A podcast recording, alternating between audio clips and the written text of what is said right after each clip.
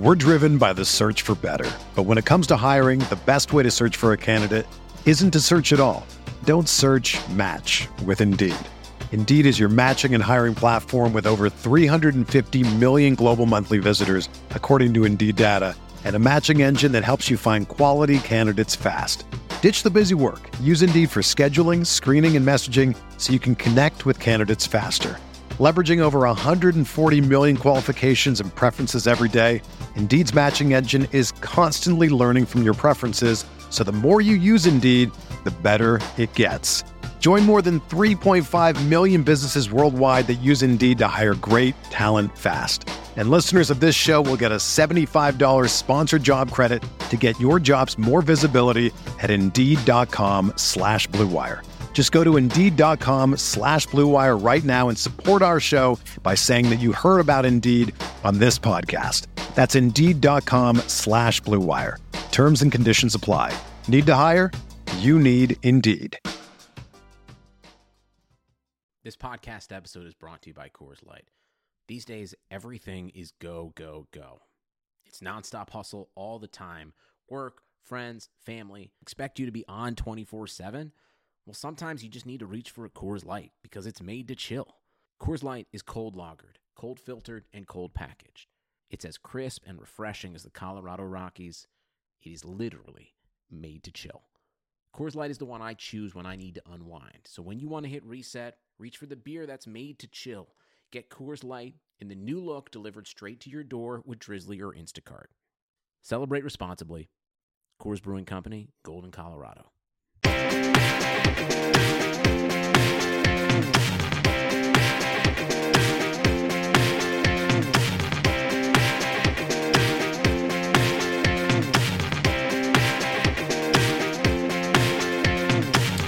Hi there, hockey fans, and welcome back to RotoWire Signature NHL Hockey Pod podcast with Statsman and AJ. Friends, I'm Paul Bruno in Toronto, Ontario, and you can follow me at Statsman22. My co-host, as always, is AJ Scholz. A great follow at AJ Scholz24, based in Sun Prairie, Wisconsin, near RotoWire headquarters over in Madison. On today's show, we're back to review the eight first round series that completed as of last night, and we'll preview the second round sets, which some of them have already gotten underway, partner. And uh, your impressions of that first round overall, I guess, are in order. Well, you know, we saw uh, it, has been something that, that I think we've seen in past seasons, and, and, this year was no different. Winning the division doesn't do you a whole lot of good uh, in some cases. That that was the case for, for my Penguins, for your Leafs, uh, and so that uh, you know bites bites you in the butt sometime. As I've brought up on this show before, Evgeny Malkin famously quoted as saying, uh, back when the the Caps would win the division all the time, he would always say, "Caps win win division, we win cup." And uh, that seems to be a continuing trend. Uh, you know, we'll see if Colorado can maybe or uh, Carolina can upset that trend, but it certainly hasn't been a good thing to win your division lately, or even the uh, the President's Trophy that often. Well, and uh, you're you're echoing the fact that our first round choices there were some upsets, and uh, my record was five and three. Yours was four and four, though you did have per- two perfect picks overall, and I only had one. So we'll call that a wash between you and me. But uh, we want to break down the uh, the series that went down in the first round before we go to the second round sets. And uh, let's start with a team that was uh, one of the better teams and the better surprise teams in the regular season. That's the Carolina Hurricanes winning over Nashville. AJ, this was a set that went a little longer than both you and I thought. We did have the right winners, though, and uh, the last four games wound up in overtime. Your overall impressions of this set? Well, I think, you know, more than any other series, I think this one really showed what a, a, home ice advantage can do right now when you get some fans in those buildings. Bridgestone Arena was absolutely bumping, and that helped Nashville to to extend this bad boy to, to six games there. So, uh, you know, for anybody that wants to talk about home ice advantage not, you know, really doing much – um, I think you need to consider that you know we've gone from no fans in many of these arenas to 25%, then quickly to 50, in some cases full capacity. And I, I think the players are getting more out of it than than we've been maybe led to believe uh, necessarily, and that uh, you know it could be a game changer, uh, especially I mean, I'll be blunt about it. You know, Canadian teams still haven't really had much. I know they had the, the vaccinated healthcare workers for game seven for the Leafs last night. Um, if there's not fans in, in those arenas, it, it could certainly be a huge factor um, for them not getting a home ice bump once we get to uh, future rounds. Absolutely, AJ. And in terms of the guys that showed up for Nashville, I, I'm surprised that we would mention uh, the two centermen that we maligned much of the season. Ryan Johansen had three goals for them and one assist, and Matt Duchene a goal and two helpers. They were not guys that we thought much of in terms of their play during the regular season. But credit for them, each of them, to showing up in this series. And then you got the defensemen that were certainly key to their success all season long. Roman Josi and Ryan Ellis doing their thing with four and five points respectively. The Canes, it was expected that their offense would be led by the usual suspects, and no surprise, Sebastian Aho was at the top of the list. Martin Necas had a nice series, but Jordan Staal was a real key surprise contributor. You knew he was going to play a shutdown role against the top uh, offensive pieces of Nashville, but he also chipped in with four goals and one assist. So kudos to him for an outstanding series. Brett Pesce, emerging for me, one of the one of the secrets in the NHL in terms of quality of defenseman, had a four point set and as well as playing stout defense. If he was playing in a major market, AJ, they'd be talking about this guy as one of the very best defensemen in hockey. That's the secret that the the, the the extent to which I think he's been a secret thus far in, in his career. So, uh, what about the Florida, the Sunshine State set, AJ? It was a six gamer. Uh, we both thought it would be. This is one that you got right on. I thought it'd be a seven gamer, but no surprise that it went the, almost the distance. Only one overtime game in this set. The high scoring was there as we expected. Uh, there was one shutout in the series in favor of Tampa. No surprise that Vasilevskiy would rise up and take one of those. We expect him to be the best goalie in the playoffs as he was in the regular season. Again, I'll I'll go to you and uh, get your impressions on this matchup. What uh, what were the surprises? What were the expectations? And who delivered? Who didn't? Well, I think the biggest thing, you know, from the Florida side of it is is they got decent numbers out of the guys you would want. You know, Huberdeau had ten points, Barkov had seven points. Yeah, one goal, but um, putting up assists, being being a playmaker there for them if you want to get nitpicky, maybe you could point out the fact that they were a little power play dependent. Uh, Jonathan Huberdeau had five of his 10 points with the man advantage. Barkov had four of his six. They got decent numbers out of Sam Bennett coming in uh, at the trade deadline. So I really don't think they can be disappointed about that acquisition. I think obviously the biggest surprise was the net minding for them and the fact that they went with uh, went with Spencer Knight here. Had uh, you know some decent decent outings for him, and I think it raises a lot of questions for what is going to happen next year. You know, Bobrovsky's making ten million dollars a year. You're not paying a guy that to be the backup. So, do they try and trade him? Do they leave him exposed to, to Seattle? I think that would be crazy things that potentially happen, but maybe they look that way. Um, you know, there, there's a lot more questions than answers, I think, for Florida next year. Tampa is more of the same. It's exactly what we thought we'd get from last year. The guys that are supposed to produce did uh, including uh, you know Vasilevskiy and, and Kucherov coming in in the postseason, and so uh, this is a buzzsaw team that's going to try and uh, take it all the way again. I gotta say, I, you mentioned the Florida goaltending situation. I did not like the call of pivoting away from Bobrovsky. You mentioned the big ticket that he is. He's he's their guy. He's their guy on the books for several years, and so why pivot away from him from from one or two lousy results? You paid the guy, you've got to stick with him.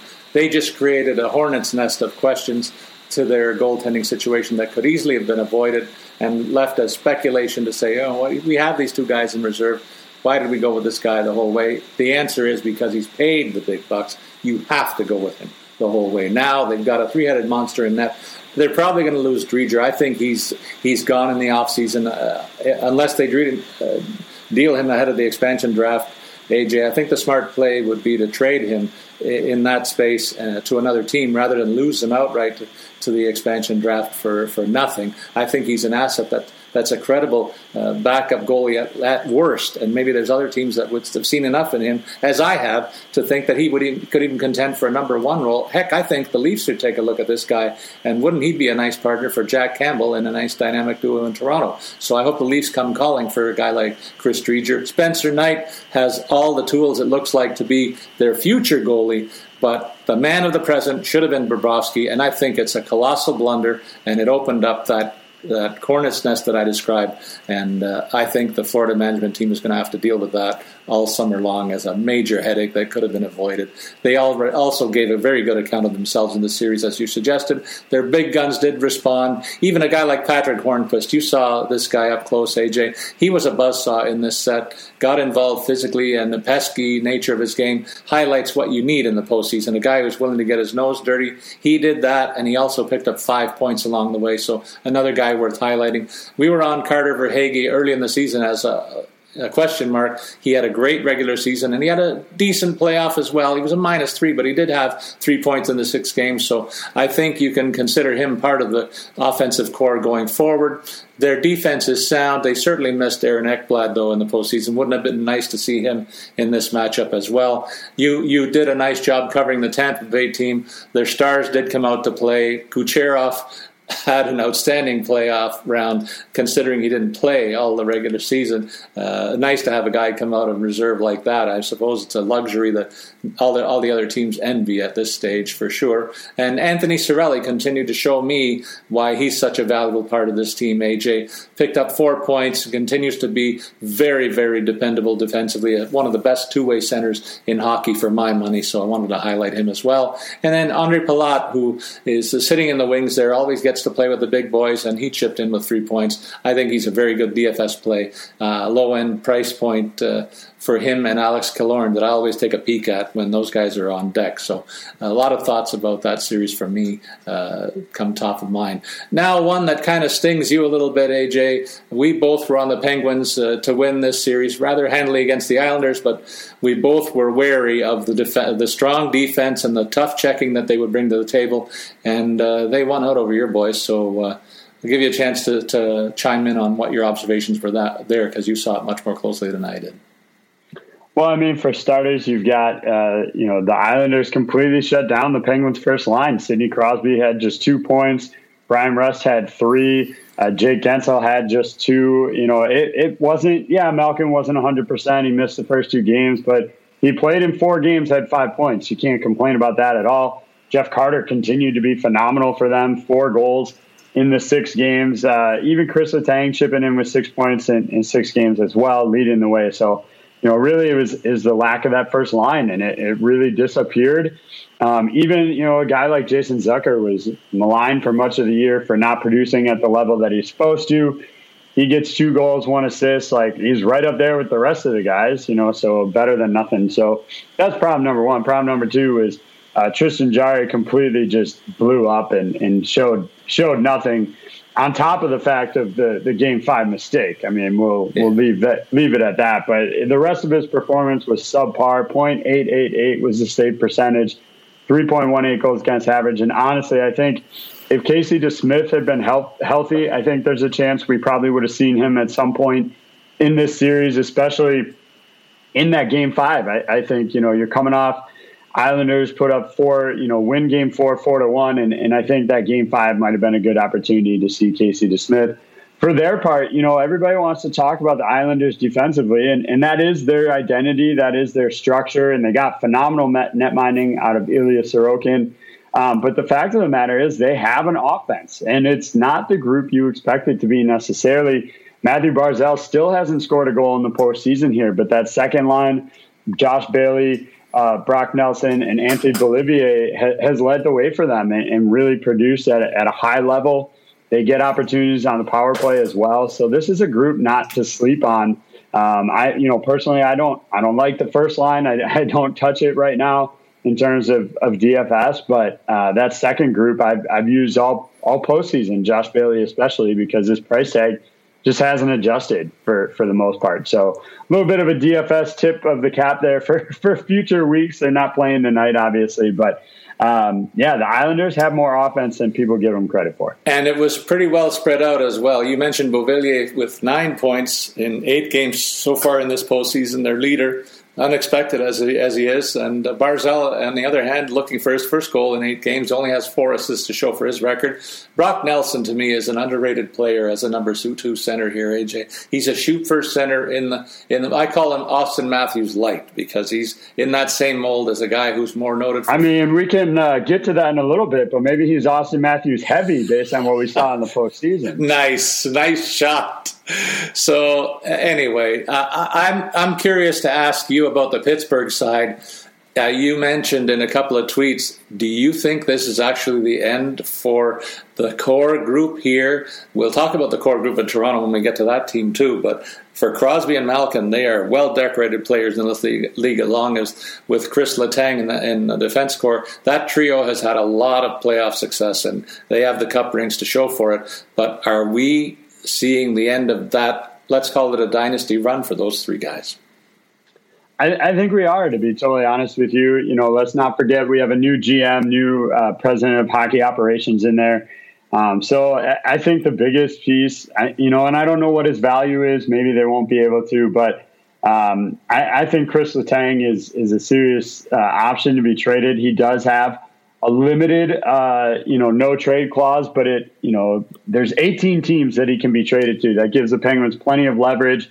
You'd be bringing him on for just the last year of a deal, so it's it's manageable from that side for for another team. So uh, that I think is potentially piece one is that you trade away Chris Letang in that 7.2 million dollar cap hit. I don't want the, the next thing I'm going to mention to happen. I think he deserves better than this. I think he should have been a Jack Adams uh, Award winner multiple times, but uh, I do wonder if they're going to bring in a new coach and get rid of Mike Sullivan. That's four straight uh, first round postseason exits for them since since winning the cups uh, in, in back-to-back years there. I love Mike Sullivan. I think he's a great coach. They should keep him, in, in my opinion, but I don't know that that's going to happen again. You have new uh, front of you know new front of house, and this is on top of uh, the fact that they already forced him to change all of his uh, assistants last year. Uh, from by all accounts, last year if he didn't want to change his assistants. They made him get some new people in there anyway. So uh, it, it, could be the end of the Mike Sullivan era as well. And I, I will say, Paul, as I said on those tweets, I'll mention here as well. I for the first time ever, uh, I do think the window uh, is for sure closing, if if not already closed on this group. Maybe if they, you know, wiggle some cap room, get some other guys in here, maybe Crosby and Malkin can make one more run at it. But if they keep all three together, uh, with how much they're paying Chris Letang on there, I, I just don't see it.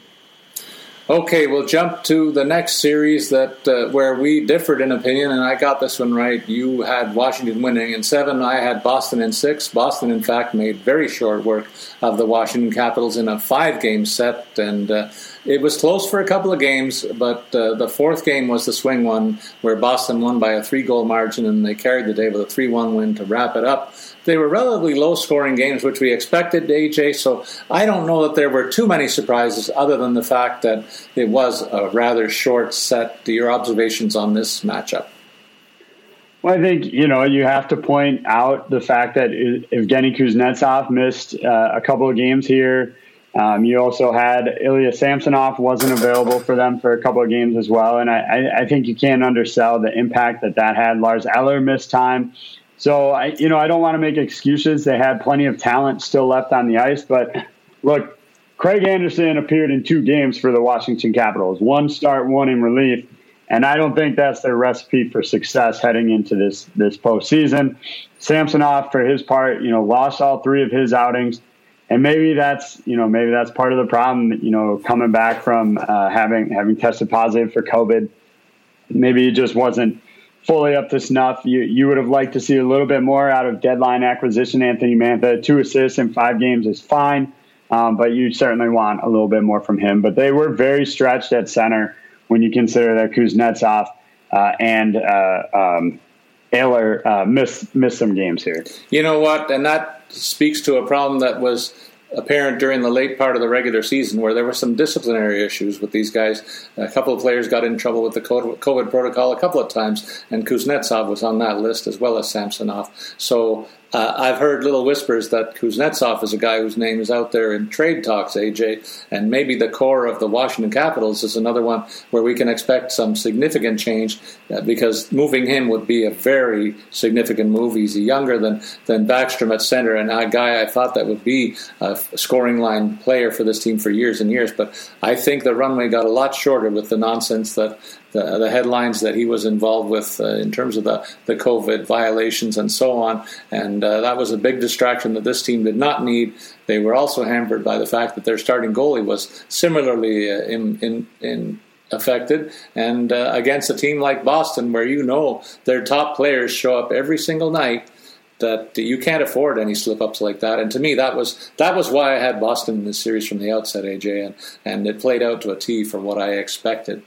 And the next set, AJ, that we're going to look at is the one that pains me the most, and that's the Maple Leafs and the Montreal Canadiens. I'll try and keep my comments short because I could go on, on and on about this. We just did a hit with DraftKings where I was allowed to go on, and I thank them for that opportunity. But uh, I just think the Maple Leafs core it's a young group, AJ. And I last night I thought they got to blow it up. They got to get rid of somebody uh, from that group. They are the only team in the league that has four guys uh, costing the club 40, 40 million under the cap. That's got to change ideally. But if you believe, uh, as some people do, they've only been the favorite of one of their first round exits in the last five years. So some people think they deserve a mulligan and let this group have another run.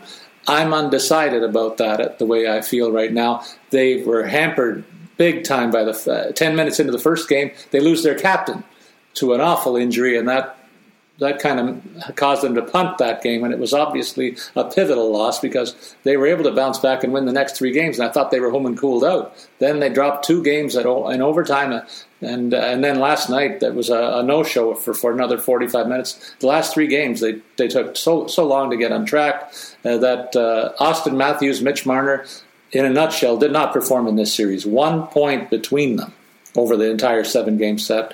So uh, Willie Nylander at least did his part with five goals, including the meanest, meaningless marker at the end of the game that prevented Carey Price from walking away with a game seven shutout. But uh, Montreal really clogged up the front of their net and they checked the Leafs into the ice, and that was the difference in the series where. Uh, uh Philippe Danault did an outstanding job nullifying Auston Matthews. That's a $3 million player shutting out an $11 million player, and that was a key, key aspect in the series. Carey Price, while he was great, he was not super great or outstanding or well the ultimate difference difference maker for me it was the checking line against Matthews and that group that carried the day for the Canadians and at the, at the end of the day they were deserving winners. Well, yeah, I mean, I think for me, you know, I, I I have to look at, at the, the head of the, the operations here and, and Kyle Dubas. And, and I think you look at some of the deals that he made heading into the offseason or into the, the trade deadline here.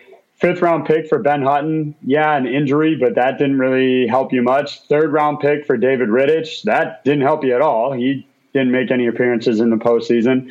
Uh, the first rounder and two fourth rounders for, for Nick Foligno. Uh, I think he had what one point in four games. He didn't even play all the games there. Riley Nash, a conditional six round pick. Uh, again, you know, we're talking six round pick. It's a coin toss, but you know, Riley Nash didn't do uh, really anything. Uh, I, in fact, he didn't. He only played in two games.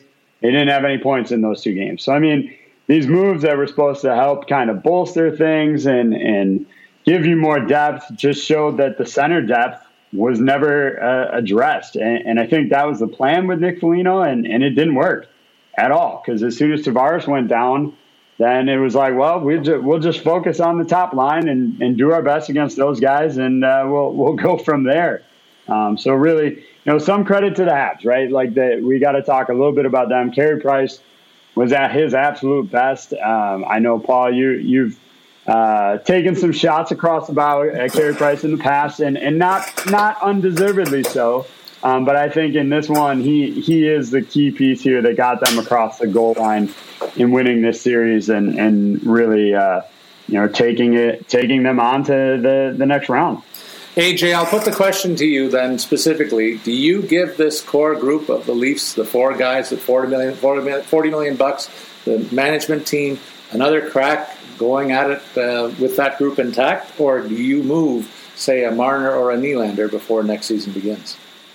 I mean, they've they've just got so many UFAs that they need to make other decisions on. That you know, the the ten million dollars or almost eleven million dollars you could get, you know, if you traded Mitch Marner, um, could could really help. You know, or or maybe you try and trade Tavares. I I think you'd have riots in the street if you did that one, but you know they've they've got to make some decisions here. Some of these are, are depth veterans who are a little bit older, but Riley Nash, Zach Hyman, Wayne Simmonds, Nick Foligno, Alex Galchenyuk, Jason Spezza, Joe Thornton, like they talk we talk about the Leafs being a young team. These are some veteran guys that aren't young by any stretch of the imagination.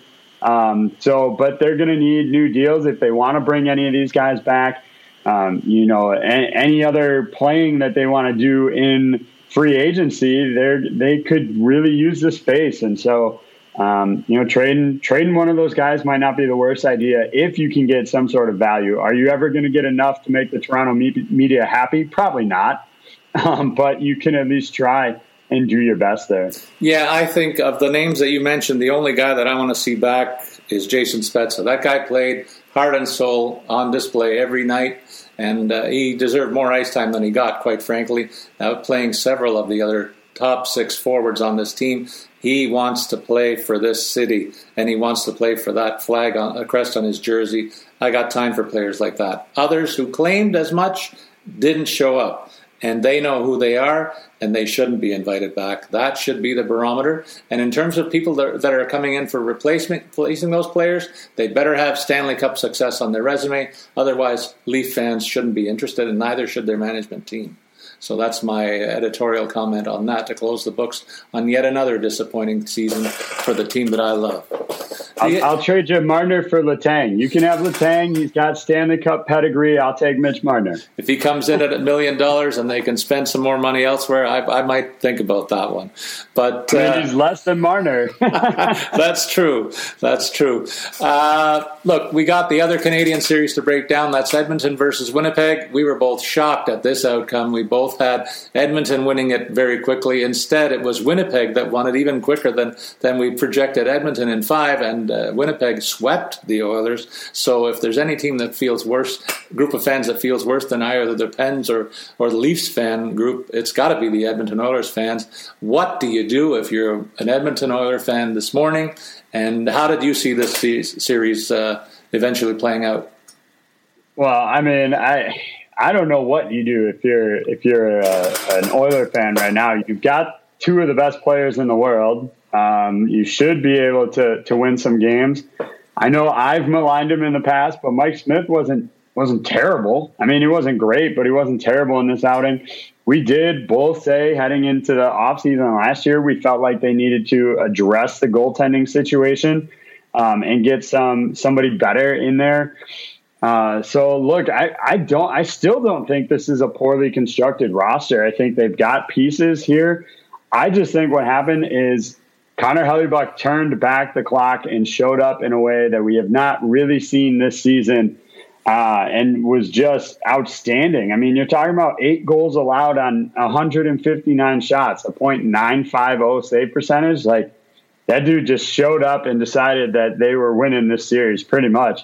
Um, you know, they got offensively the boost from from getting Nikolai Ehlers back.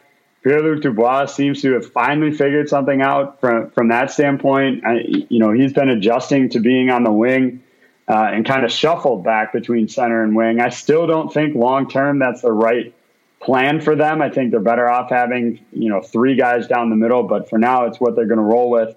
Um, so I, you know, I put this less on Edmonton and more on Winnipeg. To be totally honest with you, Connor Hellebuyck just wasn't going to lose. And the fact is that Winnipeg has a very big team, a physical team. And if Edmonton wasn't going to outskate them, they were going to run into them, and that would not have been a winning combination for them uh, over the long haul. And uh, it was a short haul because Hellebuyck did dial back to his Vezina Trophy form, as you suggested, outdueling Mike Smith, who performed heroically for my viewpoint. A 2.4 goals against average keeps you in every game, and he did his part at 39 years of age. Though I think this could be relative, uh, viewed upon as almost a swan song for him. There's noise about him coming back for another year, and the management team does want him back, but they got to find a better partner than Koskinen, somebody that they can trust to be the next guy. Koskinen is not Koskinen is not that answer. AJ, you and I both know it. Anybody who saw this team play all season knows it as well. The Oilers behind Draisaitl and McDavid, they were looking at the likes of Nugent Hopkins, Puljujarvi, Yamamoto to carry the mail. Those guys combined for two goals and three assists in the four games. You need better support scoring than that. Zack Kassian could have been a physical presence in this set. Didn't receipt for any penalty minutes and didn't play much of a physical role when I when I watched these games either. He could have been a bigger factor. So there's a lot of guys that could have looked in the mirror and said could have impacted things much more. Darnell Nurse on defense, I think, is a stud here and a guy that they can build around that group. But there are talks about Tyson Barrie uh, being shipped out, which I'm surprised to be hearing already, AJ. That's the biggest surprise that I've heard out of Edmonton's camp uh, in the wake of this postseason. But he he is very suspect defensively. He was only a plus one, so not gla- a glaring problem. But overall, I, I, saw him for a year in Toronto, and the defensive side of the puck for him is an absolute rumor. And uh, he was very much aided by the fact that he got a lot of ice time with McDavid and and and Draisaitl to pad his offensive numbers, but I think they saw enough of him to say, you know what, this might be a sell high opportunity on him. The Jets, for their part, their stars came out to play. Scheifele and Wheeler leading the attack with five points apiece, and Kyle Connor uh, looking good at, with four points, but also Nick Ehlers back in the fold. Uh, played two games, got two goals. That guy is a dynamic player, AJ. That doesn't doesn't get a lot of play south south of the border, and I think is a guy that uh, they will key on in the next series. Uh, Montreal will to try and limit him because I think he is one of the drivers of that attack as much as anybody else that doesn't get talked about. And uh, they have a very st- stout physical defense too, and it'll be interesting to see how that group plays against Montreal and uh, whether. We're driven by the search for better, but when it comes to hiring, the best way to search for a candidate isn't to search at all. Don't search. Match with Indeed. Indeed is your matching and hiring platform with over 350 million global monthly visitors, according to Indeed data, and a matching engine that helps you find quality candidates fast. Ditch the busy work. Use Indeed for scheduling, screening, and messaging so you can connect with candidates faster. Leveraging over 140 million qualifications and preferences every day, Indeed's matching engine is constantly learning from your preferences, so the more you use Indeed, the better it gets. Join more than 3.5 million businesses worldwide that use Indeed to hire great talent fast. And listeners of this show will get a $75 sponsored job credit to get your jobs more visibility at Indeed.com slash BlueWire. Just go to Indeed.com slash BlueWire right now and support our show by saying that you heard about Indeed on this podcast. That's Indeed.com slash BlueWire. Terms and conditions apply. Need to hire? You need Indeed they can slow down the pesky forwards of the Canadiens on the forecheck, make them the reluctant to get involved in the forecheck. We'll break that, that that series down in a few minutes when we get to the second round sets. But you know what, partner? Let's take a moment to get a word from our sponsors. We'll be back with a look with the, at the remaining uh, first round series and break down that second round series that's gotten underway. You're listening to Puckcast with Statsman and AJ. We'll be back right after this.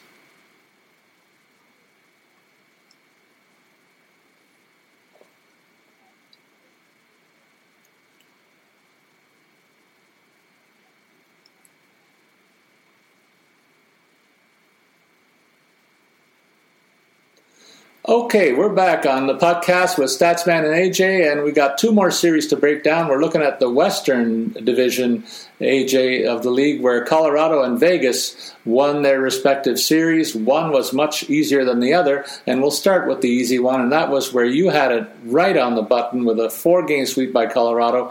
I picked Colorado to win the series, but I thought it'd be a, more of a dogfight. And let me say this: it was based on the fact that I, I liked the pedigree of St. Louis as a recent Stanley Cup champion, with some of its core still returning, and and I thought that they would rely on that uh, that savvy uh, to to make this a competitive set, but they basically got steamrolled by Colorado, and you saw it coming from miles away. I give you tons of credit for this call. Yeah, I mean, look, you know, you add in uh, the the game one of the the next series, but you're looking at Nathan MacKinnon with eight goals and four helpers in five games. Gabriel Landeskog, four goals, seven helpers, and Mikko Rantanen, two goals, seven assists for his part. I mean, these guys have just been showing up every single night and putting up points on everybody. So uh, it, that is an offensive team that is just cruising right now. And honestly, on on the back end, you've got Philipp Grubauer, who was just announced today as one of the finalists for the Vezina Trophy. 0.941 save percentage in the playoffs here. I mean, this guy, they've got an unbeatable netminder, offensive production coming out the wazoo from that top line, and they're even getting it from the back end. You've got, you look at their top five point producers, Cale Makar comes in at number four with seven points. Ryan Graves comes in at number five with five points. And so these guys have just been outstanding. They, there, there's not really a huge weakness to this team. If there's one spot that I don't like, it's maybe their center depth with you know Nazem Kadri suspended for you know likely until Game Seven of this series, and unless the neutral arbitrator makes a, a different decision there. But even that, like JT Compher, Tyson Jost have, have filled in okay. Um, and when you have an unstoppable top line like this, I Look, the the final that would be really interesting to watch would be the battle of the top lines to see Colorado go up against Boston and just see what that would look like. Um, but yeah, I mean, I totally expected them to steamroll them because they, they just don't have a lot of weaknesses. Uh, and and the Blues all season long have just had somewhat suspect net minding from uh, from Binnington, and so you have powerhouse offense, already shaky netminder it was a recipe for disaster, and that's why we saw the Avs put up 20 goals in four games here. But AJ, I, I like I said, I was looking at the veteran guys on St. Louis who are recent Cup winners. O'Reilly, three assists. Tarasenko, two two points. Bozak, two points. Hoffman came up with one goal. Sammy Blais, one goal. Brayden Schenn, one point. Colton Parayko, one assist. And then nobody else did anything. Jaden Schwartz was blanked. And so I expected much more from a lot of guys that play the two way game very well in St. Louis, but they were steamrolled by Colorado. And again, I give you credit for that call. Outstanding work, their partner on that one. The last series was one where uh, it went the distance, and uh, I called this one, so I give myself a little bit of a pat on the back. I thought Minnesota played very well in the last month and a half of the schedule, AJ, and I knew they would give this team a headache. You said also it would be a long series. You had them in six, so we're both on the right side of this equation. But let's give a tip of the hat to the Minnesota Wild here for making it a very big challenge for Vegas and setting them up for that first game debacle loss against Colorado that we will talk about in a sec. Yeah, I mean, I think you know you the thing that you have to like and be encouraged by if, if you're a fan of theirs uh, of the Wild is that the the guys that produce now nobody had more than three points, um, which is a bit of a concern, but it's all spread out, which is also a benefit. So it's like depth versus star power, right? Um, but Kaprizov gets three points. Joel Eriksson Ek has three. Jordan Greenway has three. Like these are some of the up and comers in your organization that are going to lead the way um, into the future. Kevin Fiala with two with two points. You know, um, so I, I, guess it's it's a little bit of a give or take. They they ground out some wins. Cam Talbot uh, was another goaltender that kind of turned the you know turned the clock back a, a little bit here. He had an outstanding series. Um, you know, but on the other side, I, I, think the concern for me with Vegas is that you know for a couple games there, the, the offense really you know dried up. You have game one, they didn't have any goals. You got uh, game six, they didn't have any goals, just two in game five. So. Uh, but then they explode for seven in, in, in game set or six in game seven, right? So like they're just their offense is so streaky right now um, that it's questionable. And and look, I I, I, Paul, you give me a hard time all the time for being the, the head of the Marc Andre Fleury fan club. And, and while I am not uh, a part of any official fan club, if there is one, I probably should join. But having said that, I know Fleury's last couple of games were a little shakier than they had been, but I we'll get into this uh, later, but I can't believe they started Robin Lehner for game one of that series, and I'll be blunt, they got what they deserved. very, very interesting call. We'll get into that in a sec. But you mentioned Cam Talbot. He receded for a, uh, a couple of outstanding performances in this set to win a couple of games. But Minnesota also outshot Vegas a couple of times and lost those games. They were that close to really winning this series outright, AJ, and Vegas has to think they almost escaped that first round rather than winning it, I think is the way I would frame it. They certainly have to be pleased that Max Pacioretty's back in the fold and he hit the ice running with a strong performance in his first game back and uh, looks like he's ready to resume uh, his role as a very, very key part of this team going forward, and they'll need him to be at his productive best to have a shot against the, the steamroller that is the Colorado Avalanche. But uh, I have to say, I was a little alarmed by the, the up and down nature of the Vegas Knights. We know that they have the high octane offense, but I think their their defense hurt them uh, a little bit, and their structure was not in place for all the games in that first series, like we've seen it for much of the season, and, and that made it a tough workout for Marc Andre Fleury, who was full value as maybe the key piece for that that got Vegas through the set. It was a much more, a much tighter fit than anybody really should have envisioned when these team line, teams lined up. But we saw it coming because Minnesota, as I said, did have that strong second half of their season and really, really scared the heck out of out of uh, Vegas fans everywhere. All of this now, AJ, brings us to the fact that we only have eight teams remaining, and uh, it's time to go through the second round. And unfortunately, for us, re- really, to make a, a pure preview, we're, we're partway through a couple of the series. In Boston and the Islanders, we saw we've seen the team split two games. The Bruins a decisive winner in Game One at home, but they were somewhat surprised in Game Two with an overtime loss. And uh, let's break down this series from the point of view of goalies, defense, and forwards, as we normally do. Can you take us through your observations of the goalie matchup in this set? Well, the goalie situation has been very murky uh, with the Islanders. You know, they they got some really good, solid games out of Ilya Sorokin. Um, you know, but then he kind of gives up five or four goals rather in, in game one against Boston. So then they went with Varlamov in game two, and you know that that that wasn't much better uh, performance. Uh, you know, goaltending wise from Varley, they they did get the win as you mentioned, but uh, I'm a little surprised that they went with Varlamov. I, I would have thought Sorokin would have earned himself a little leeway when you consider he won four straight games against the Penguins, and, and basically, you know, he won the series for them. Uh, so yeah, I was a little surprised to see that decision. Things have suddenly gotten a little murky on the other side too. When you consider Tuukka Rask, uh, you know they announced today he's, he's banged up, dealing with some injuries. Expected to be okay for Game Three, but uh, at some point, do you you know do you maybe look Swayman's way if if, if he just doesn't look right? Um, this was, you know, his worst game of the postseason was was this last one here. It gave up the most goals. It's the only game in the playoffs he's had a sub 900 save percentage. So uh, I, I, think it'll probably continue to be Rask as long as things don't get worse. But it's certainly something to keep an eye on. Um, on the other side, I, I, have no idea. I think what we can expect out of Barry Trotz to continue to tell us is that it will be a left-handed Russian netminder. So we can feel pretty confident we're not going to see Cory Schneider.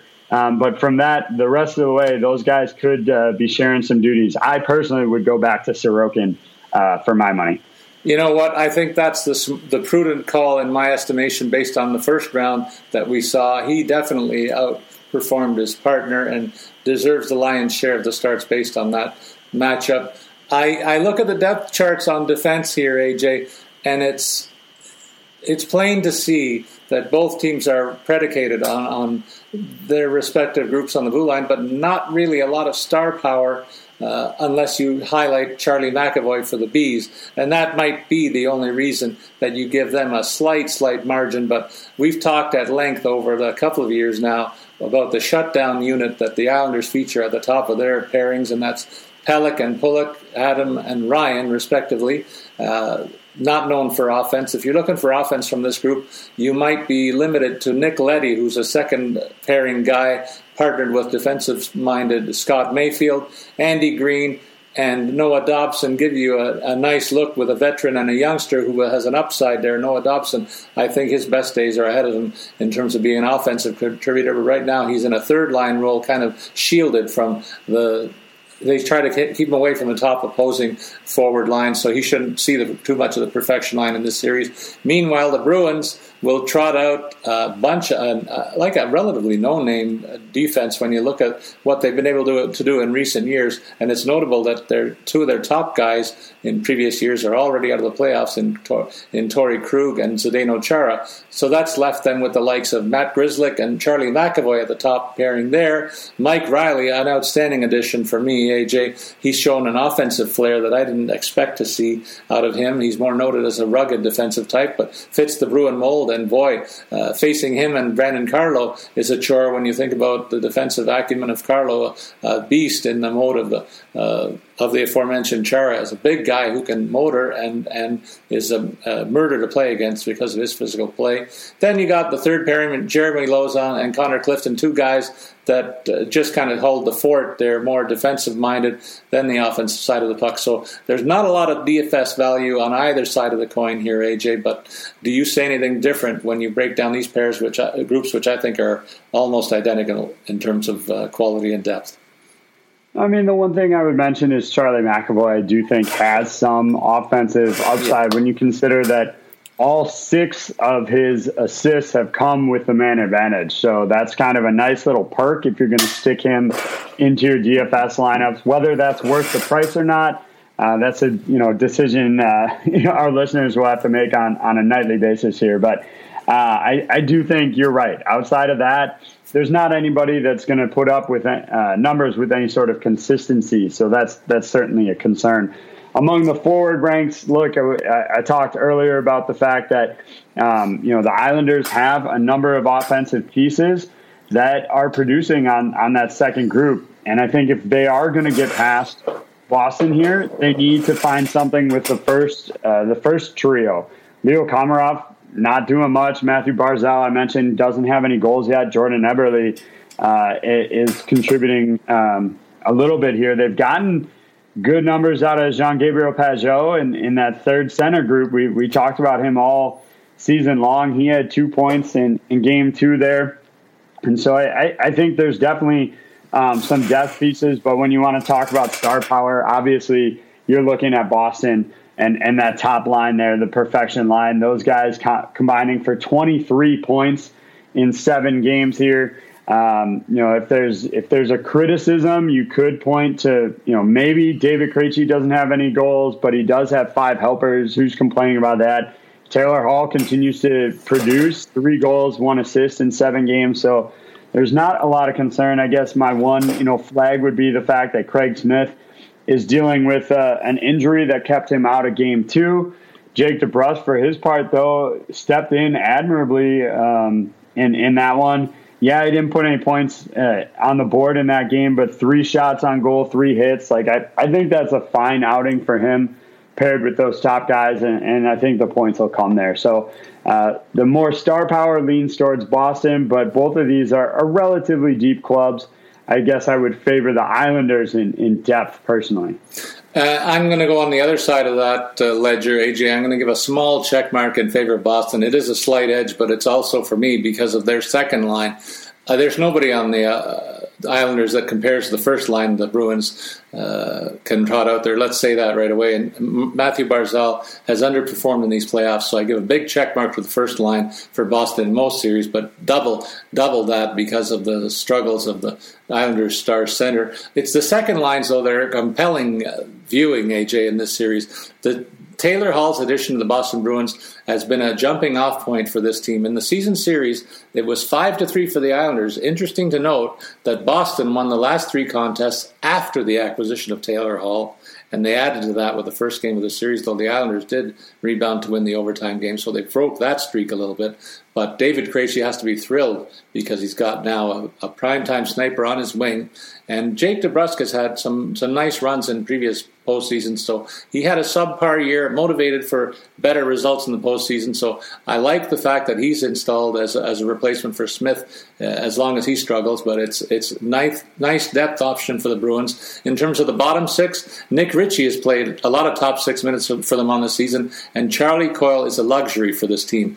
AJ, I'll say that as a third line center, he would make it as a second line center on a handful of teams in this league. I do think there's a bit of a weak spot on the right flank with Smith out of the lineup. They have to promote a guy like Karson Kuhlman into the top nine forwards. And then uh, after that, it's uh, plug and play with guys like Kuraly, Lazar, and Wagner in their fourth line. The Islanders it's I can't say uh, anything about the forward lines on the Islanders without a mention of their fourth line the best fourth line in hockey. Casey Cizikas, Cal Clutterbuck, and Matt Martin. They get you in a mixer, and they play. They play like they bounce off everything on the ice whenever they're out there. So you got to have your head up when these guys are out there. And Kyle Palmieri's finally uh, acclimatized himself to the Islanders situation. So uh, I'll give them the edge in terms of third line here because I really like this third line the Islanders trot out in Jacques Gabriel Pageau and Zajac playing with Palmieri.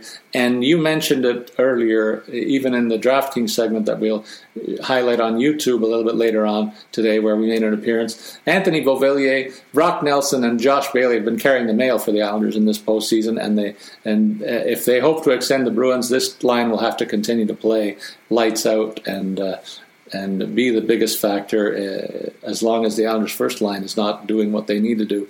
Which brings us to our series predictions. AJ, uh, I've talked a lot. I need a, a break. So break down this series for me. Uh, overall, what do you see playing out?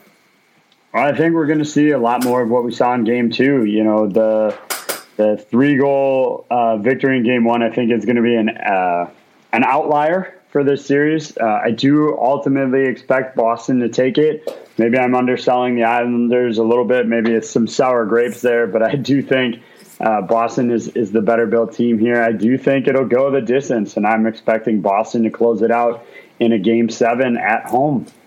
I am with you, uh, except for I think they're going to do it on the road. I'm taking the Bruins in six. I just think that their uh, offense, if the two lines are going, is going to be more than enough for the Islanders to handle. And uh, I, I, that's also predicated on the fact that I hope that Tuukka Rask is healthy and that he can play in this series. And if he does, that gives them an edge in goal. So I give them an edge in goal, an edge in offense. Let's call it a defensive wash, and I come away with a Boston victory in six games in this set. Then a series that some people would hope would have been the Stanley Cup final in other in other times or a semifinal. We're getting this series a lot earlier in the playoffs than we otherwise would, AJ, and that's Colorado versus Vegas. The regular season series was tied at four each, and uh, we saw Game One, uh, a game that we'll talk about right off the top for a little bit because you said it best you were surprised by the goalie choice for the uh, the the Knights. They kind of sacrificed Robin Lehner, I'll say, throwing him to the Lions, a Colorado team that was waiting for the other series to play out, and Vegas had to go from the frying pan into the fire after playing Minnesota for seven games. They were fed to the to the wolves here as the the Avalanche came out and they threw an avalanche at Vegas in that first game. Your thoughts on the goalie call? Uh, go ahead. Uh, well, I think our, our uh, one of our uh, writers for RotoWire summed it up best in his headline on that uh, on that uh, game wrap there, calling it "nightmarish playoff debut" for Robin Lehner. Look, you get to play in your first game since you know before the postseason started.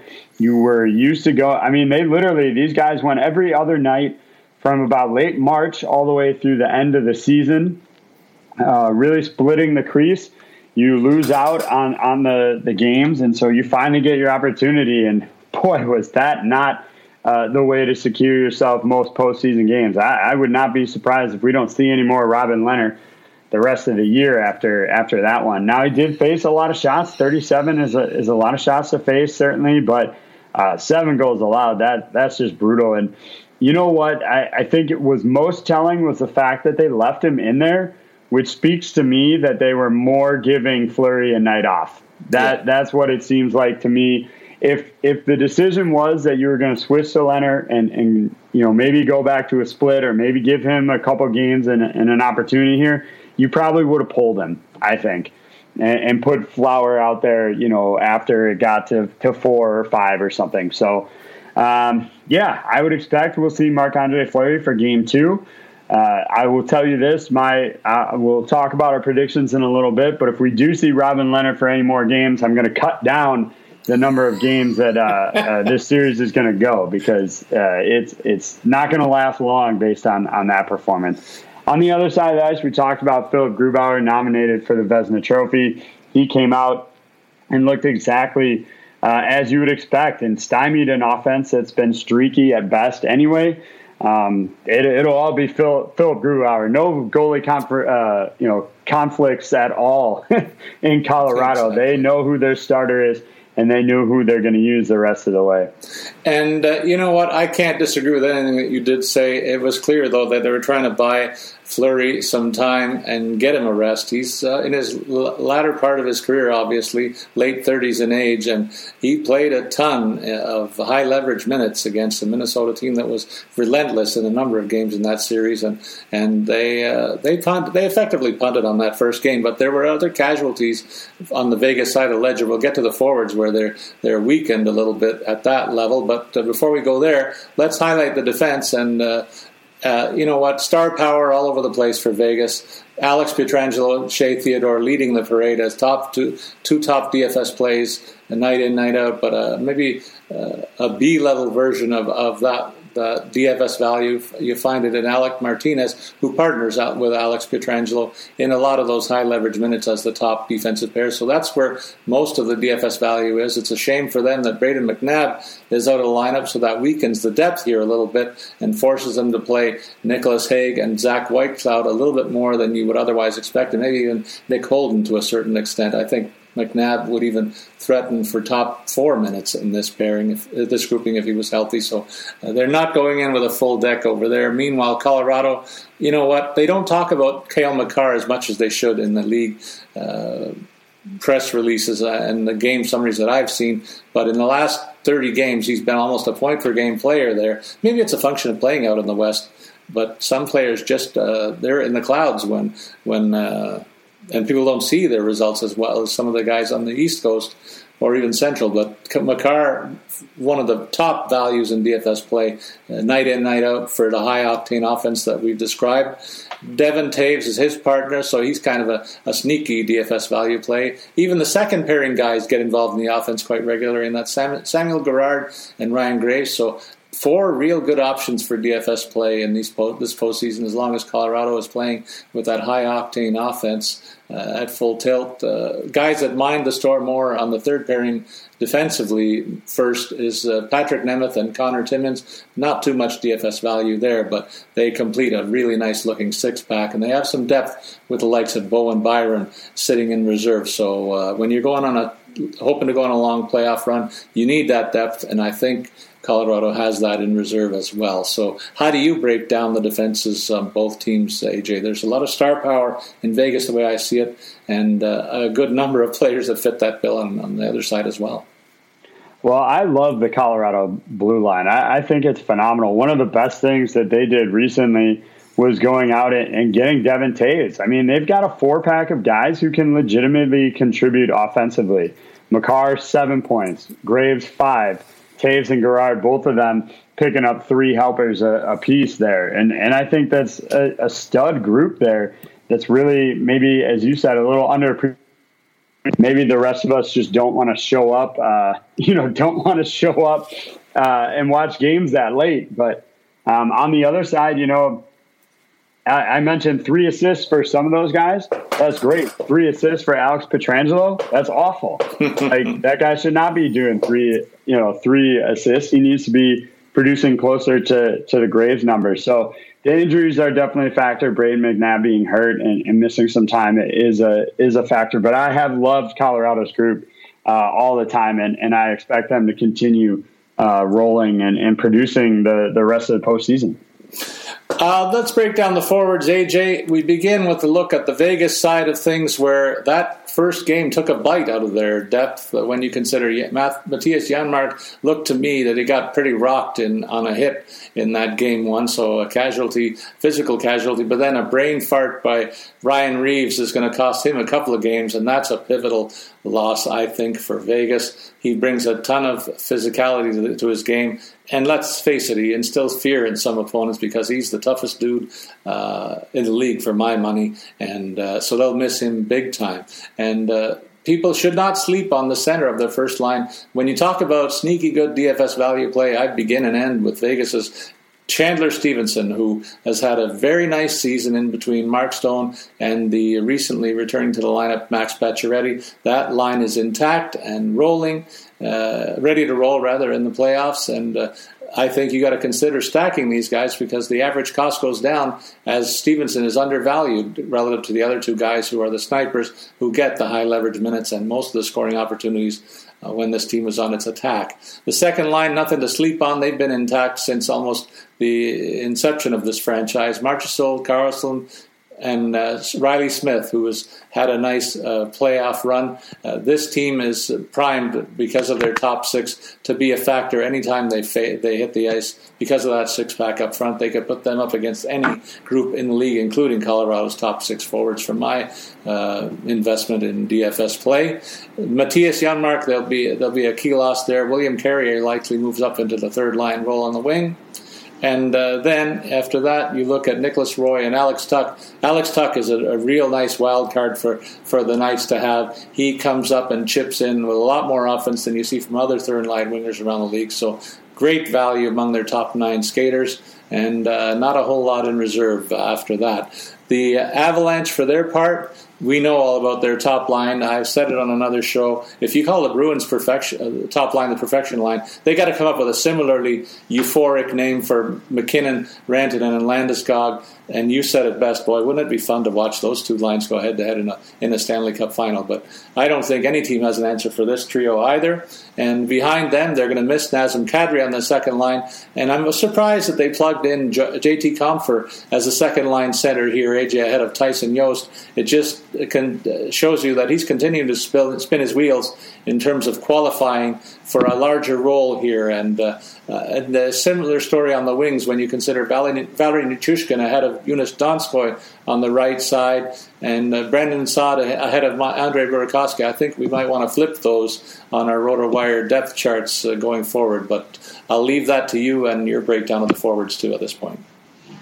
Well, yeah, I mean, I think everything you you pointed out there is is um, know, pretty accurate. I, I don't have a ton to add. You know, I, the the depth certainly drops off a little bit for Colorado, but I do like Brandon Saad uh, on, that second line. And, and to your point, you know, Compher uh, filling in right now. Tyson Jost has gotten opportunities there. He hasn't been unproductive in the postseason. You're looking at three points in five games, nine shots on goal, six hits. I mean, it's it's not a terrible performance by him. They certainly will miss Nazem Kadri. There's no doubt about it. He just bolsters the the overall depth here. They've got a couple of really uh, unheralded youngsters in Alex Newhook and Sampo Ranta playing on that, that fourth pairing as a result. But um, they've got a veteran guy like Carl Soderberg available if they if they want to use him. Uh, and so I, I, like Colorado's depth here. Vegas, as you said, they are facing some serious question marks right now. If we, you know, if Mattias Janmark's going to miss any significant amount of time, they won't have Ryan Reaves for the next two. Uh, Thomas Nosek has already been out for for a while now, so that's going to really hurt, and they're going to probably just have to rely that much more on the top six, it seems like one man in, one man out. They, as you mentioned, they got Pacioretty back, which is huge for them. He's, uh, you know, performed well, a goal and an assist in the first two games back, and I, I expect him to continue to highlight uh, that top line for them. But they, they have some serious questions to face here heading into, you know, game two.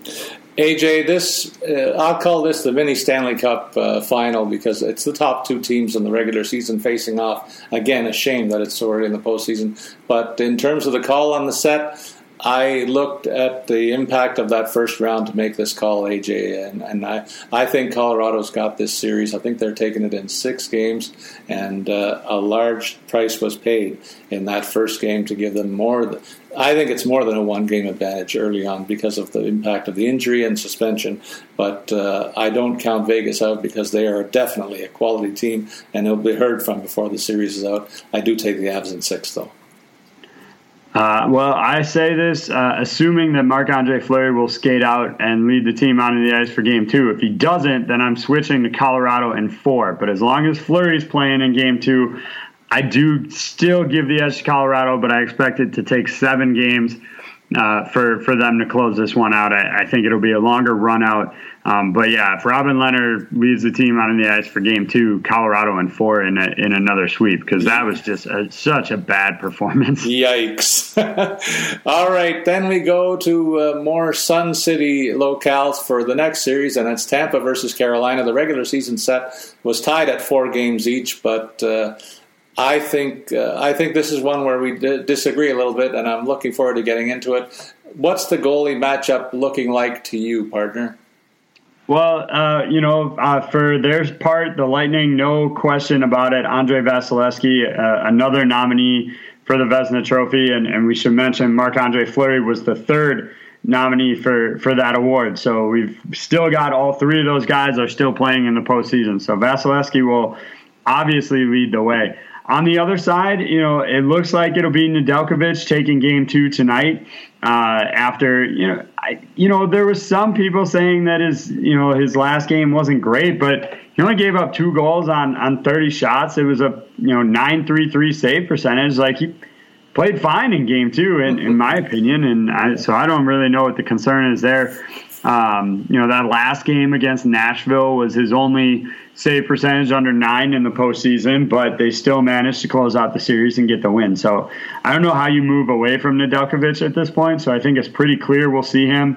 Uh, I think he would have to put out some really bad outings for an extended period of time because you look, you know, they he gave up five in game three against Nashville. He gave up four in game four against Nashville, and then he still was the, the starter for the rest of the way. So I think at this point, he's earned the rope here to continue to, to skate out there and, and lead the way for them. Yeah, I think it's a great call. At least they have a very solid secondary option in Peter Mrazek, who was their number one guy much of the season, AJ. But uh, and against almost any other team, you might say give the edge in Carolina's favor, but not when uh, Vasilevskiy's at the other end of the ice. He's clearly a cut above either one of these guys, maybe both of them uh, together. Even so that's how good he's been all season and into the postseason.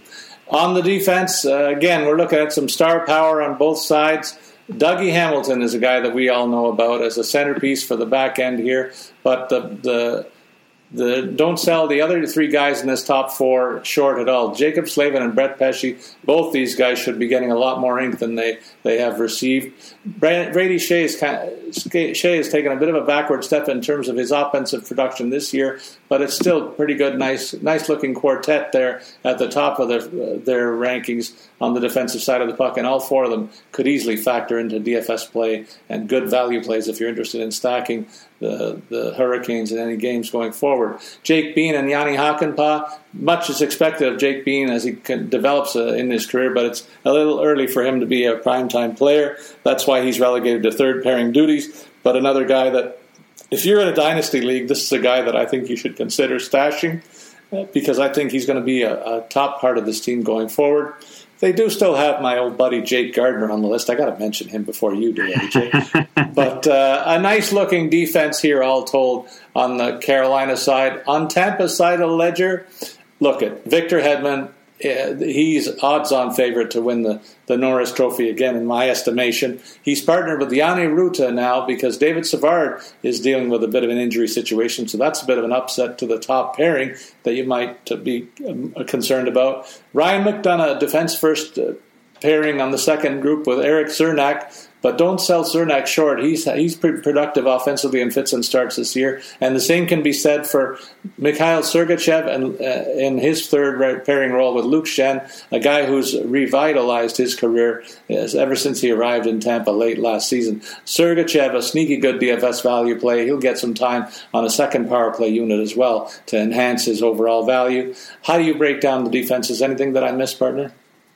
Well, I think you could uh, break down the defenses exactly the same without changing much. You've got one star player who produces a ton offensively, gets a lot of power play minutes and, and opportunities. A couple of other guys who can ch- contribute op, you know, offensively that maybe are a little underwhelmed, and then uh, some depth shutdown defenders to round it out. I mean, that, that's basically the same description for both teams and, and Dougie Hamilton and, and Victor Hedman.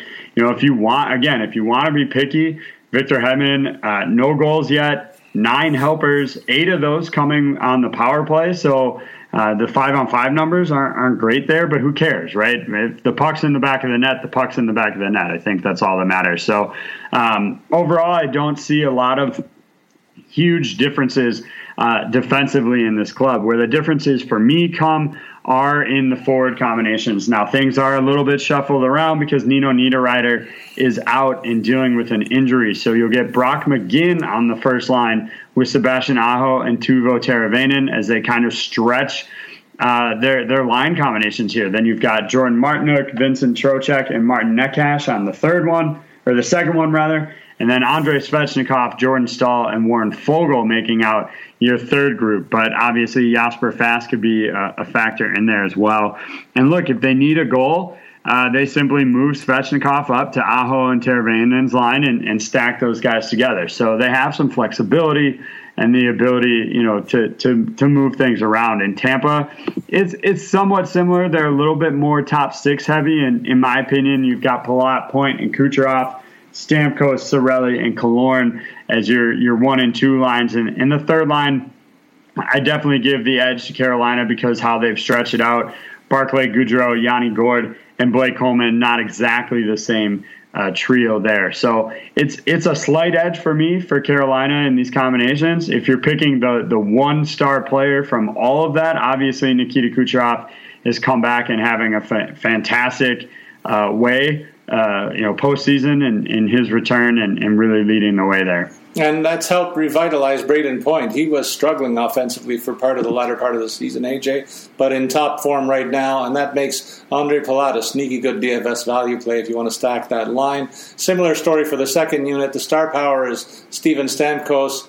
And uh, Anthony Cirelli is a guy who's elevated his profile. He's like Chandler Stephenson over in Vegas, AJ. Lucky to be uh, placed in a top six role and growing into that role with uh, the stats showing that that growth as well. Alex Killorn, another in a, in a sneaky good value play. They interchange these guys in the top six, so keep an eye on whether they're who they're with before you stack those units. The third line for Tampa is better on on the ice than it is on paper and in DFS value play. I'll see. I'll say that AJ. They're as pesky a unit as you can find outside of the Islanders' fourth line that we highlighted earlier. Yanni Gourde between Blake Coleman and Barclay Goodrow will make opposing uh, uh, forwards keep their heads up and uh, they'll chip in the odd goal too. But uh, really, I like your call on the Carolina def- uh, third line.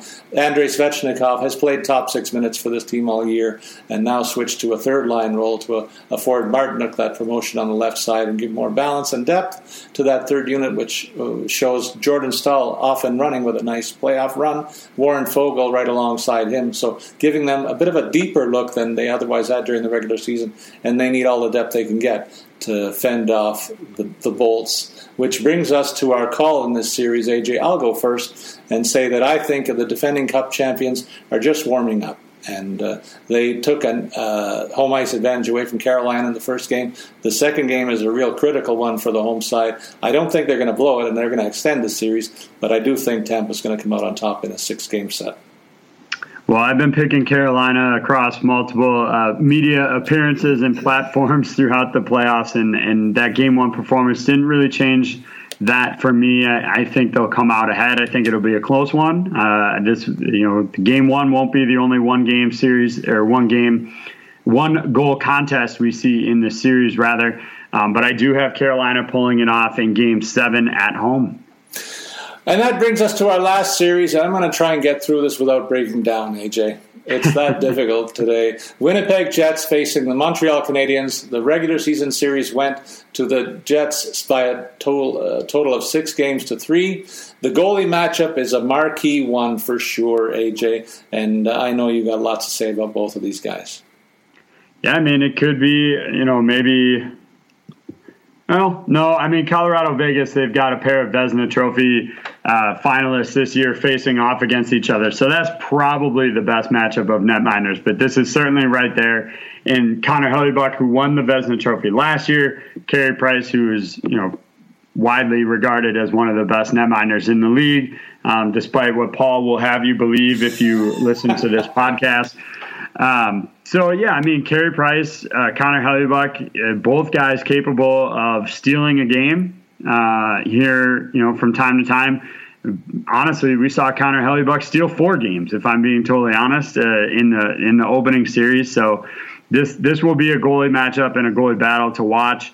Um, you know, whether either guy can can cave, I, I think will be uh, you know some something to monitor. And, and if if Hellebuyck slips up at all, he's not going to get a lot of cushion, I don't think, because Carey Price is, not going to give him a, a, lot of leeway on that one. You know, what's interesting for me is both of these guys were in the struggling category late in the regular season, AJ, because Hellebuyck was in a downright slump uh, as the season wound down, and then he reels off four straight wins against uh, that uh, two-headed monster in Edmonton that was effectively silenced over a quick set. And meanwhile, Carey Price didn't play for a month before he came back, and, and with only I think half a game in the AHL before he played game one of that uh, seven-game series against the Leafs and stood on his head in, in long stretches of it. So kudos for both of those guys through the first round you wonder if one of them will crack uh, and be the difference. That'll be the difference in this series because I think that it's going to be a lot closer than a lot of other people think uh, looking in. And uh, why don't you tell us about the, the, way the defenses line up for, for each of these groups? I, I think they're kind of built similarly almost. Yeah, I mean, I might give a little bit of edge to to Montreal in terms of the the offensive firepower that they can put out there. I mean, they they do obviously still have Shea, Shea Weber. Um, his numbers maybe haven't been quite what they were in, in years past. Um, and and the postseason, it's it's been nothing. I mean, so let's let's start there. But I think he's still capable of producing. Uh, Jeff Petry, for his part too. I mean, one assist in seven games so far. Um, you know, would obviously they would want more out of that, but he's certainly capable of producing. On the other side, you know, for Winnipeg, um, names that maybe aren't as uh, heard outside of you know Western Canada there. But Josh Morrissey and Neal Pionk are certainly uh, capable offensive producers and have done so. Morrissey four points in the four games, Pionk with three. Um, both those guys will see power play minutes there's there's questions for me about this third pairing for for Winnipeg and Tucker Poolman and Logan Stanley. Uh, I'm just not sure about their experience and whether they can hold up there. For Montreal's part, you know, you've got uh, Weber and Petry give you two separate units. Ben Chiarot, Joel Edmundson are, are both shutdown defenders who pair well with an offensive guy there. Uh, and then it depends on who's available, what they want to do in that third group. We've seen a couple of different combinations there. Erik Gustafsson, Alexander Romanov, Brett Kulak, even Jon Merrill if, if healthy. Um, so, yeah, I think Montreal, you're looking at it. You've got guys that can be offensive producers but haven't.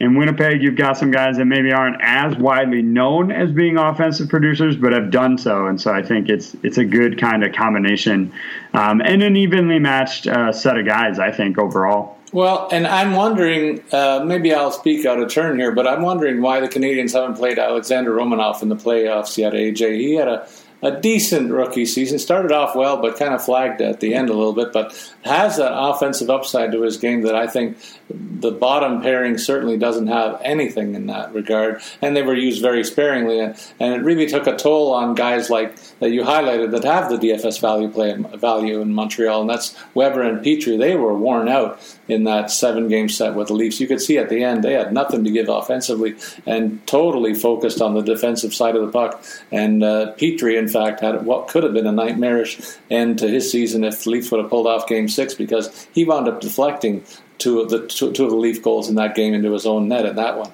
So uh, a bit of a nightmarish night in Game Six for him, but uh, overall has to be happy that he's in the next round and a chance to rewrite his narrative as of one of the top offensive defensemen as he was in the regular season. For the Jets, you mentioned the two guys Pionk and Morrissey have the the offensive upside back there. The rest of the guys are big physical players in the mold of, of the same physical players on the, the Montreal side. I'm going to give a slight edge to the Jets on the back end just because I think that Pionk and Morrissey are going to be a little bit healthier going into this round as the offensive pieces rather than their older, uh, skilled counterparts in Montreal. The forward breakdown here for me is uh, an interesting one because the top six uh, forwards in, in Winnipeg look very eerily similar to the top six that Leafs trotted out in game one with a healthy John Tavares. Mark Scheifele and Paul Stastny holding down the center roles between four wingers that can be really good choices on DFS play every night. And that's Blake Wheeler and Nikolai Ehlers, Kyle Connor and Pierre Luc Dubois. Don't sleep on third liners in Winnipeg like Andrew Copp and Mason Appleton. They are regular contributors to the offense, and you can add Senator Adam Lowry to the mix. So I like the top three forwards here, and they have a rugged fourth line that's going to wear out uh, anybody that Montreal throws out because these guys like to play it physical. And I'm talking about Trevor Lewis, Nate Thompson, and Mathieu Perreault. But uh, when we look over at the Montreal side, I'll begin with the fourth line. Their veteran pairing of Eric Staal and Corey Perry had a very nice series against the Maple Leafs and played a very key role in that outcome ultimately. Joel Armia also a factor there, so they get scoring from up and down the roster. And Jesperi Kotkaniemi is a name that I have to mention as well, is that he had a very nice series against the Maple Leafs after sitting out the first game had an overtime goal, a couple other goals. He was mucking around in, in the dirty areas, and I love seeing players that step up their, their game in that regard. So he really got a, a key, uh, got through a baptism of fire in the Leafs series with flying colors, I'll say. Paul Byron and Josh Anderson, they were up and down for me. Josh Anderson had an outstanding game one, but then went MIA the rest of the series, and he needs to up his game to play it physically like he can. Uh, and when he's at the top of that level, he's a scary dude to face because he has the offensive side that goes with it.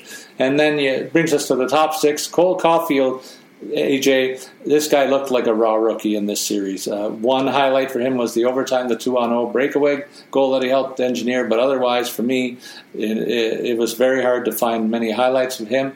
A couple of shots uh, that uh, were high and off the post or whatever were other highlights, but other than that, I didn't see much from him and uh, would like to see more growth. He's a kid, though, and getting his first start. Maybe we'll see more but I, I, think Canadian fans can look forward to a strong partnership for him because I know he has the skills. There's no no doubting that. It's just the experience that he needs, and that partnership that he has with Nick Suzuki will only flourish even more in that regard. And the beneficiary is their left wing Tyler Toffoli, who had a struggle to start this postseason but finished strong. And uh, then the top line that deserves full marks: Phillip Danault, Brendan Gallagher and Jake Evans, they really showed up in the latter part of that first series, and they're going to drive somebody crazy uh, that they get in the first round matchup, whether it be the first or second line. I'm not sure, but they're going to be a handful, and they're going to limit whatever whatever line that is to the best of their ability. Well, Paul, I'm just wondering how that crow tasted from having to give uh, you know credit to Jesperi Kotkaniemi uh, on top of watching your your team lose. I'm uh, shaking my head. I'm shaking my head as I say it. but yeah, I mean, you're you're right. I mean, he he led the team in goals uh, with with three of them, so certainly producing well there. Look, I. You know, I came into this uh, expecting to give a heavy favorite to Winnipeg, but Paul, I think you you sold me a little bit more on on the Montreal forwards here. The biggest concern is the potential absence of Thomas Tatar and Artturi Lehkonen. If those guys are out for for any um, extended run of time beyond what they've already missed. Uh, I think the depth uh, losses there, especially on the left hand side, will start to add up. Um, so they need to get those guys back and, and healthy sooner rather than later. Um, but overall, I think I still favor Winnipeg in this one in terms of the forward complements. I love that top that top six. Uh, I really think they've finally kind of figured it out um, how best to, to utilize those guys for now. and, and to get the most out of them moving forward. Which brings us to our series picks, and my mini Stanley Cup is awarded to whichever team Montreal gets eliminated by every year, and I'm awarding that to the Winnipeg Jets this season in anticipation of a six-game victory in this series against Les Habitants. What's your call? Well, I'm going to take the Jets in five. I know uh, a bit of a, a, risky call. Montreal ground one out. I, I, talked at length about Carey Price there, but uh, I really I like the forwards better. The defense, as you said, for Montreal isn't really producing right now, so you give him the edge there. And then Hellebuyck was just outstanding in that first series, and, and he's not going to face anything like the level of talent he had to face in that, that first series. And so I expect uh, the the Jets to make uh, some some quick work here of, of, Montreal, which I know will do you some good, Paul. Yeah, and uh, the fact we didn't mention the Winnipeg Jets came in rested from this uh, in the, into this matchup where the Canadiens did go seven games, so maybe the first game gets punted uh, just the same way as we saw Vegas and Colorado. But AJ, uh, we are going to send this out uh, very soon, and uh, the next time you hear us will be in anticipation of the third round matchups. We thank all our listeners for being loyal to us all year long and for the questions you've sent us. And we'll wrap up this uh, episode of podcast by urging you to remember and send your comments or questions on Twitter. Follow me, Paul Bruno at Statsman22. You can follow AJ at AJ Scholes24. As always, we invite you to listen in to podcast. RotoWire's signature fantasy podcast to get our tips to stay out of the competition in your fantasy hockey planning and research. So long, everybody.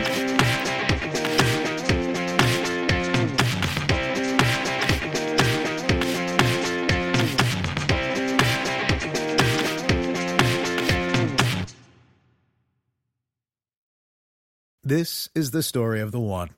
As a maintenance engineer, he hears things differently to the untrained ear, everything on his shop floor might sound fine, but he can hear gears grinding or a belt slipping. So he steps in to fix the problem at hand before it gets out of hand. And he knows Grainger's got the right product he needs to get the job done, which is music to his ears. Call, clickgrainger.com, or just stop by. Granger, for the ones who get it done.